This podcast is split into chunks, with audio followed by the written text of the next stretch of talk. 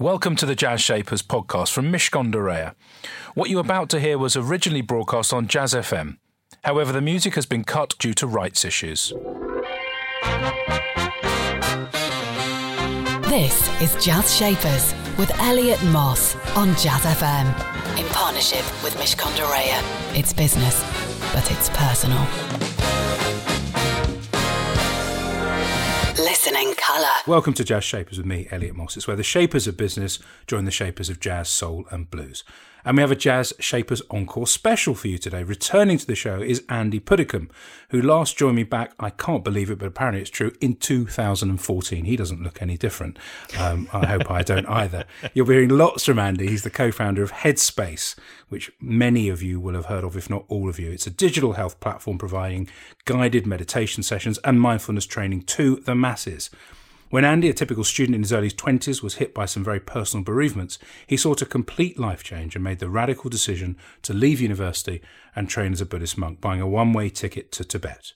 Over the next decade, his meditation training took him to Nepal, Thailand, Australia, and Russia, culminating in full ordination in northern India.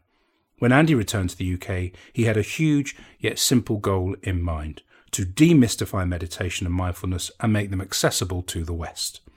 While offering one to one meditation at a health clinic, he met, as Andy puts it, the burnt out advertising executive, enter stage left Rich Pearson. And together in 2010, they launched Headspace, at first with books and events, and then later launching the app, offering guided meditation sessions to improve focus, sleep, and stress. They now reach an incredibly big community of over 65, yes, that's right, 65 million members in 190 countries and operate a B2B business, Headspace for Work, to offer mindfulness products and services to more than 700 companies, such as Starbucks, Adobe, and Unilever, helping them build healthier, more productive cultures and higher performing organizations. And not surprisingly, interest in Headspace has increased exponentially during the pandemic. Andy, welcome back. It's only been seven years. How are you? I'm well, thanks. Uh, It's hard to believe, right? It doesn't feel It's like serious, that but long. uh, joking aside, it doesn't. Is this just a sign of age? Do you think? I think it might be. I think no. I, re- I really I remember it like it was it was last week. Yeah, me too. And Thanks for having me back. No, no, it's amazing. I wanted you back. I've sought you out because, as I mentioned in the introduction, things have got a bit real. It was a good idea in 2010, or kind of a crazy idea. It was quite big in 2012. It was nice size 2014. But here we are, 2021, and you are genuinely enormous. Mindfulness is enormous. The awareness of mental health is enormous. And coming out, fingers crossed, of this phase of this pandemic, the need for the thing that you have been providing for years is super high. Yeah, my my hope is that we've been one small part of a conversation, right? That's changed around mental health and and the need to look after our minds and not just our our bodies. And I think up until that point, ten years ago, twelve years ago, the focus was always on kind of how do we be physically sort of healthy on the outside. And my hope is that now, yeah, there's a not only a growing acceptance that we need to look after our mind, but also a, a greater sense of vulnerability and permission as well. I feel like people are more willing to say these days, ah, yeah, sometimes I struggle to sleep. Sometimes I feel anxious. Sometimes I feel sad. And that's okay. Like we're actually having those conversations. And I think it's a, a really important part of it. The training that you had at the core of mindfulness and meditation, uh, to me anyway, and I actually, when I first met you, I then downloaded the app and I started having it. You know, for, for many people listening, your voice is incredibly familiar. At the heart of it, and there are many, many tenets of, of what this is all about, but it feels like it's about being in the present. A lot of it to me is right now we are having a conversation. And if I'm in this moment, there is no past Yeah. because that's in my head. There is no future because it hasn't happened yet. The only thing that really matters is this. How how do you help people remain right here, right now? Yeah, well, the interesting thing is, you know, people often write in and say, thanks. I feel like I don't have too much to do with it. And that's, you know, in answer to your question, the work is done by you, right? It's it's not by me. The by you realizing when you get distracted, as soon as you realize that you're distracted, that you're lost in your in your thinking, you are immediately back in the present moment. Not necessarily during meditation, but at any time with your kids, listening to a beautiful piece of music, drinking a glass of wine, whatever it might be, the, the moment we realize we are automatically back in the present. And that only kind of, you know, it takes a certain commitment and it takes a certain amount of sort of steady patience. But all I'm really there for is just a sort of a friend along the way, just reminding you, hey, by the way, just in case your mind's wandering off, now's a good time to to come back again. And and it, it amazes me over the years. My thinking's changed around this as well. I think when we even when we started out, Elliot, I was thinking, like, really, like ten minutes a day is that going to make that much difference for people? I've genuinely been blown away, and and we've seen over the ten years as well. The science has started to prove out that Sure, there are benefits to, to long periods of meditation, but actually it's frequency rather than duration. So taking one minute, three minutes, five minutes, 10 minutes out of our day to look after our mind, that makes a real, a real difference.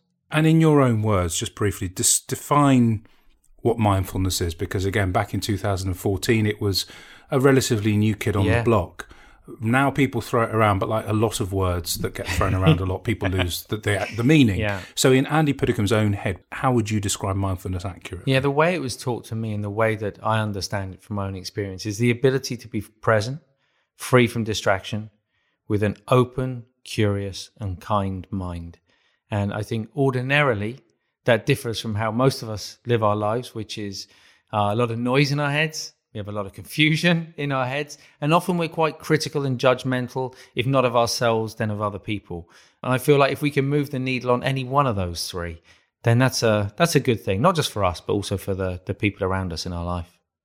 You just described mindfulness. You talked about open, curious, and I think your your third point was yeah. kind you as a human being, you know, we, we look at doctors and, and, doctors have done an extraordinary, the medical profession has done an extraordinary thing over the last 12 months, 18 months, at least visually and palpably, but of course they do it all the time they're notoriously unhealthy. Here you are. I mean, you know, you, you, we all know doctors. Sure. You go, how yeah, do you? You know, true. they they play hard. They're not all of them that are like that, but there's a lot of people that say one thing yeah. and obviously do another. You ask me if, if, if monks and ex monks play hard. Is that the is that the question? no, I'm not going to ask you that, or you can. I can ask that, but you don't have to answer. I guess the point is that you you've got a smile on your face. You're there at the top of a, of a huge business now I'm assuming you practice what you preach a lot, but you must have bad days. And if you do, how do you deal with those bad days? Yeah, you know, I think there is an idea sometimes that, that meditation or mindfulness can somehow sort of remove us from life, you know, sort of completely take us away from any difficulty or, or challenges in, in life. My own experience is, is not that, you know, stuff still happens in life. There are still stressful days, still difficult days you know, whether it's at work, I have two young kids at home. Sometimes, you know, that gets uh, a little much too. And, and for me, the interesting thing has been not so much how does it get rid of those things, but how it's changed my relationship with those things. I think maybe in those situations, maybe I'm not quite as reactive as I might have been kind of once upon a time. And even when I miss the opportunity and I do react, it tends not to last as long as it would have done, you know? And, it's definitely helped me manage this journey. I don't know what this journey would have looked like without meditation or mindfulness. I, I genuinely don't know how I would have coped. Like as amazing as it has been, it's really, really kind of it's stressful, you know, building a building a business. Well, I mean, it's you're building a global business. Yeah. We talked about 65 million people who are connected yeah. to you, 190 countries. That's a huge part of the globe and lots of funding, lots of responsibility, yeah. way more people than you were managing when we spoke, and even you know it'll carry on.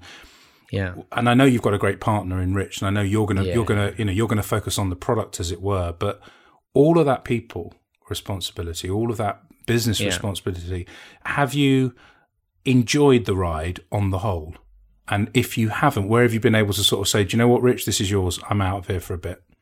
Yeah, so Rich and I really early on in our relationship agreed. You know, at the very beginning, actually, Rich said, I have no interest, by the way, in going out and talking in front of people. And I said, brilliant, because I have no interest in the business. So you look after the business. I'll go out and talk to people about meditation. And and we've kind of stuck to that pretty much. And and inevitably, you know, as co-founders, we both get roped into a lot of the, the business kind of conversations.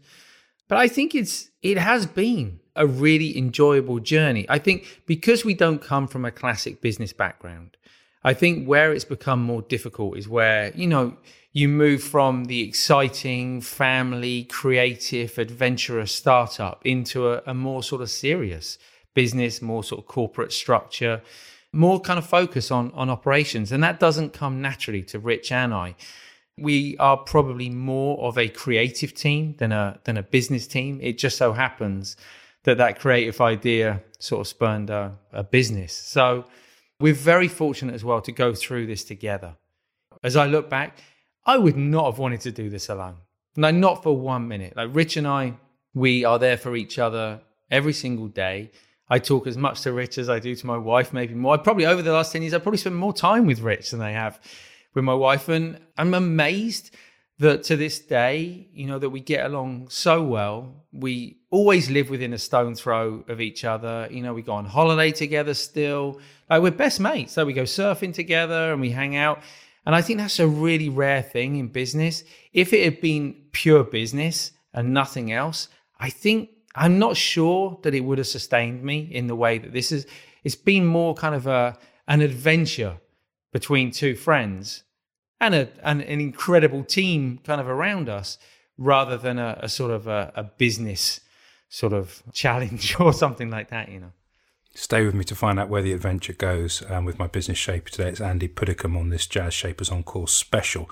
He'll be coming up again in a few more minutes. He's not going to go anywhere, I promise you. Right now, though, we're going to hear a taster from the Mishcon Academy digital sessions. They can be found on all of the major podcast platforms. Mishcon de Antonia Felix and Fiona Mallin, psychologist and counsellor at Capital Minds, discuss practical advice for families on how to manage social media with children. The Mishcon Academy digital sessions. Conversations on the legal topics affecting businesses and individuals today. Ask your children if they would be happy for their content to be seen by you, or their friends, or a teacher, or a future employer, or a university admissions officer, or if they would be happy to see it online in the public domain. Often, when children hit send on a message, they think they're sending it just to their friends and contacts. But actually, I don't think everyone is really aware of just how far the reach of their messages is. And so I think that's a really important question to say who do you think sees your messages? How far do you think they go? How far do you think they travel around the internet? Explain privacy settings. Again, really important. We should know about that. We should be much more aware. But tell your children where their privacy settings are and how to use them, and remind them from time to time to update them and make sure that they are actually doing everything that they can to protect their privacy. One thing I always say to parents is look, ask your kids to disable the notifications on their phones. Everyone will have had the experience of sitting around the house and suddenly you hear pinging and buzzing all the way through the evening. And so sometimes having a space that that just isn't happening is a more relaxing environment to be. I think a very important thing to do with children is to remind them that the internet has a very long memory. Something that you think is okay now is the equivalent of us showing our 1990s photographs to everybody. Which know, no one, no one nobody wants, wants to, to do. um, as I say, things that we think are okay in five or ten years, we really may not think are okay, and, and just asking them to be able to project themselves forward in that way. It's a difficult thing for young people to do, but I always think it's worth having a go at that and just saying, look, how do you think you'll feel about this in five years? How do you think you might feel about it in 10 years? The Mishcon Academy digital sessions. To access advice for businesses that is regularly updated, please visit mishcon.com. Jazz Shapers on Jazz FM. In partnership with Reya. It's business, but it's personal. You can hear all our former Jazz Shapers, and I personally recommend it on the Jazz Shapers podcast. Or if you've got a smart speaker, you can ask it politely to play Jazz Shapers, and there you'll find many of our recent shows. But back to today, Jazz Shapers Encore guest, it's Andy Puddicombe, who last joined me back in 2014 when the world was a very different place in many ways, and probably not very different in many others as well. And he's the co-founder of Headspace, a digital health platform providing guided meditation sessions and mindfulness training to the masses you talked about the adventure that you're on with your your best friend with, mm. with Rich. Um, the two of you are running this big business. We've ascertained that you guys both are sort of like unintentional leaders of a very big business. But yeah. the, the question I have is, I guess, the creativity that is within you, the kind of person that you are, how does that square with having to run co-run a big organization. Yeah. As much as you'll say, Elliot, I don't get involved in the business, you're going to be involved in a lot of decisions. Sure. So what's your leadership style in your own words? Well, um, I, I, I, mean, I, I laugh because just really still now. I mean, I don't know if at any stage like it's going to feel real. Like maybe it will do. Um, it still doesn't. The idea of being some kind of business leader is still kind of vaguely comical to me. Um, I would say our our leadership style for both Rich and I is to look around the world for the very best leadership talent and to employ them as quickly as possible um, to to run the company. So we we recently last year we took on a, a COO who is now the CEO, CC from from Intuit, and and we've watched and so we we are there to support her as she builds out a team and and genuinely kind of I I feel like that that is the job of a, a business leader. It's not necessarily to kind of wrangle and take charge oneself. It's to put the best people in in the roles um, mm. to to build out a team that that can function as best as possible to fulfill the mission and the vision as quickly as possible. I don't know if this is a it's a funny way of answering the, the question. No, no, that, no. It's that's a good, our, that's our style. It, it makes perfect sense, and I guess my next question then is, well, how do you make sure that you find these brilliant people? Because there yeah. are lots of people out there, but Andy and yeah. Rich have certain taste. Have you yeah. worked out what it is that you're looking for? Yeah, and, and, look, we like any business, of course, we've misfired at times, and uh, and it, and, it, and you know, and and it hasn't always worked out. But we have been incredibly fortunate, kind of on that on that journey. I think it helps that people are interested in in what we're doing. They're normally kind of motivated by the vision and and the mission, and so you know, the people who come along and who are interested in working working for Headspace, they're already kind of bought in to that mission. And then it just comes down to kind of cultural fit, you know, assuming they have the expertise, the experience, and everything else. It comes down to kind of cultural fit. And it's actually very, for me personally, after all this time, like we know really quickly. Of course, we'll have an interview and we'll make it last a certain period of time, which is, is the expected period of time. But actually, you know, you know within five minutes kind of whether it's going to be a good cultural fit or not. Um, and I still enjoy that whole journey of kind of finding and, and uncovering these brilliant people. We've we've genuinely been really really fortunate in in that regard, and and I love seeing it because again, Rich and I we don't have that experience, we don't have that skill set. So for us, it is a genuine pleasure, as long as we can sort of still be involved creatively, to to sort of step back and watch people do these things that we always imagined that we'd be able to do, but could never kind of get quite close enough to it. Well, that's the thing. You, you know, it, it works, right? And at the end yeah. of the day, a product needs to work. The back end, technically, yeah. Is sophisticated. The algorithms, the product team, the, the people that manage the site, the subscription model, it's yeah. seamless. You know, I'm probably not dissimilar to you. I go, I know what I want, but I wouldn't know how to deliver it which yeah. is therefore critical that those people buy the vision. But have you enjoyed learning all these different technical pieces, or is again, is it a bit more like as long as it works, I don't really care what's under the bonnet? Yeah, I just want to know what color it is. Yeah, I'm probably. Yeah, you I, I, and how fast it goes. exactly. You know, I, am probably less. Cons- I Rich Rich actually has got a lot more. I think because he was CEO for for quite some time, he has had to become a lot more educated about a lot of that stuff. I've definitely stayed more on the sort of the brand creative content side of side of the business. I couldn't tell you how most of that stuff works. They're amazing what they do. I don't know how they do it, but it seems to work. It definitely seems to work. Stay with me for my my brilliantly honest and humble, I'm sure, um, business shape today is my Jazz Shaper Encore special guest, Andy Puddicombe. We have been the last 18 months in a very, very strange and unique situation. The most anxious period of time for millions of people for so mm. many obvious reasons. You were obviously ready because this was already in the ether, the idea of mindfulness, the idea of headspace. But the numbers I've read, and tell me if this is wrong, I, I, have read something like the interest in the corporate service that you offer has gone up by about 500% yeah. worldwide. Uh, 10 times more people in the UK followed the reframing anxiety at home session. These are crazy numbers, Andy. Crazy numbers. Yeah. I mean, obviously, what you do is critical, but could you ever have envisaged it would be so fundamental to people's mental health? It is exceptional and it is unusual this this time.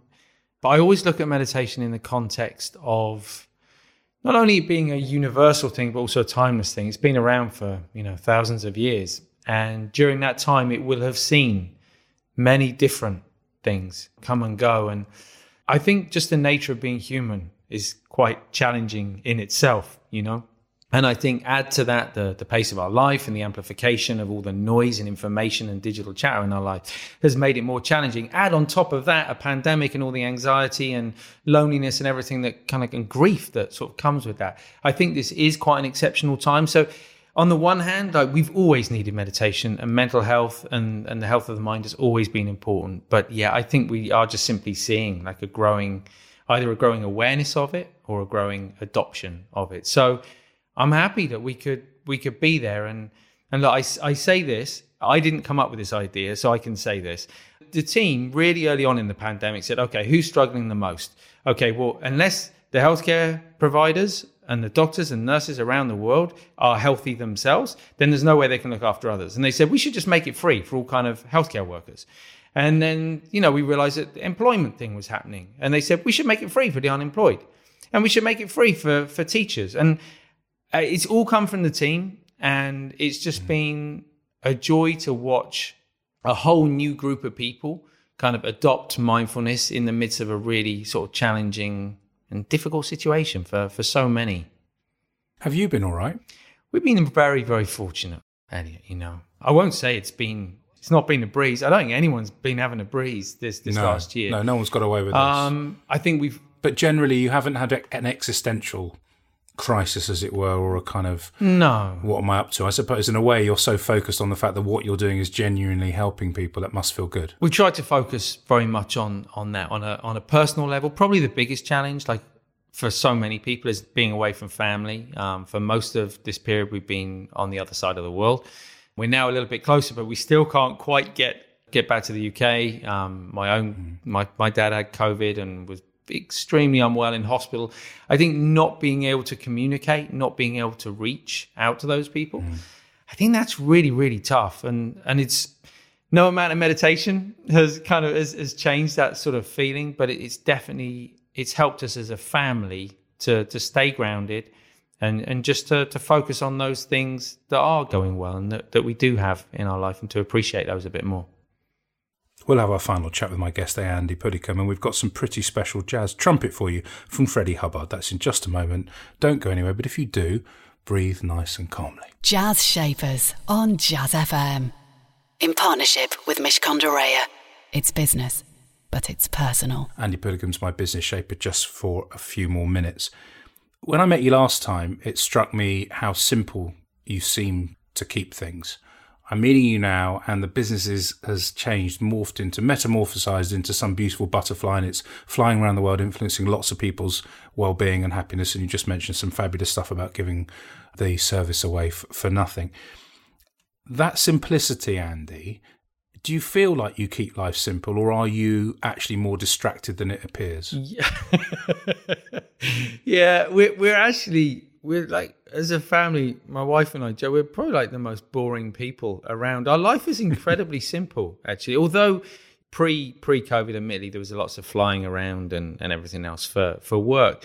But our personal life is is incredibly simple, and I think that's just we have our own personal interests, and we don't really kind of deviate too much outside. You know, we have a small circle of friends who who we love dearly, and we we enjoy hanging out with, and we love being sort of physical. So we, you know, I like surfing, mountain biking, and running. We share these passions, and our kids over mm. time are starting to share those those same passions, and it it means we kind of live quite a a simple life. We don't we don't really do too much. and, and I imagine that the whole you know connection with celebrity. Joking before about Jimmy Fallon, no, not before anyone could hear yeah. Jimmy Fallon who interviewed you, but you've been interviewed by lots and lots of people, very very high profile people. Lots of famous people have said, "Wow, this thing is amazing." I imagine in the grounded world of Andy Puddicombe, that's very nice, but no more than that.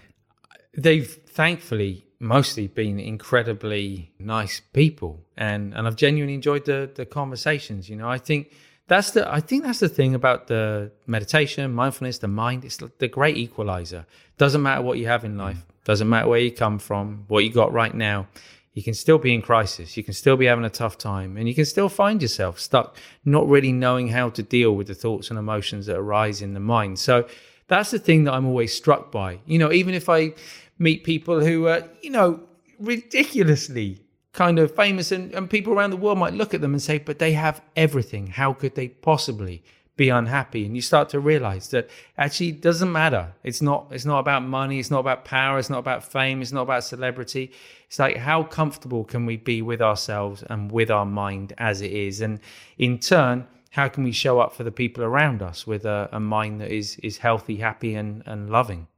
And if you could say one thing to people listening today about how they would achieve that what would that one thing be you know i'm a little bit biased but i would say just start just start with a small amount of meditation one minute, three minutes, five minutes a day, and just see if it makes a difference in your life. I've really liked talking to you again. It hasn't felt like seven years or whatever it is. It's ridiculous. It hasn't. Um, and I'm so happy that you've done well. You deserve to do well. You have got a business which is much more than a business. It actually changes people's lives. So, as you said, I, have tried it before. I need to go back again because the truth is, I've fallen off. I've fallen off the Fall, horse. Andy, I'm being honest. Hey, I've fallen off, but I'm going to get back on. Everyone falls off on. the wagon. It's just about getting back on again. I'll get back on, I promise. Just before I say ta again, good luck with everything, obviously, and I hope Thank everything you so continues much. to go well. What's your song choice and why have you chosen it? So I've chosen, whenever I used to go and visit my, my dad back in the UK, we would always, he's a massive jazz fan. And over the years, we've listened to, to all kinds of, of jazz. Ella is his, is his favorite.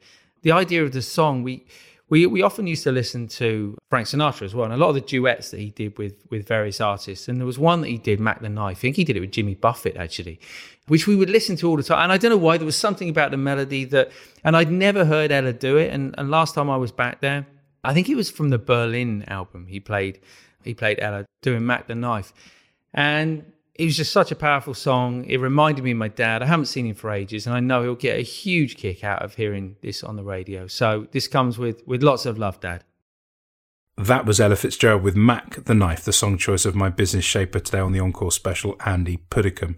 He talked about being open, about being curious, and about being kind. And if we can all do that, life would be great. He talked about keeping it simple which is actually, I think, a fundamentally important point. And finally, he talked about trusting people to essentially run the business. And that's what him and his business partner Rich have done over the years and helped it grow to a huge, huge business. Fantastic stuff. That's it from Jazz Shapers and me. Have a lovely weekend. Jazz Shapers on Jazz FM. In partnership with Mishcon de It's business, but it's personal. We hope you enjoyed that edition of Jazz Shapers. You'll find hundreds more guests available for you to listen to in our archive. To find out more, just search Jazz Shapers in iTunes or your favourite podcast platform, or head over to mishcon.com forward slash Jazz Shapers.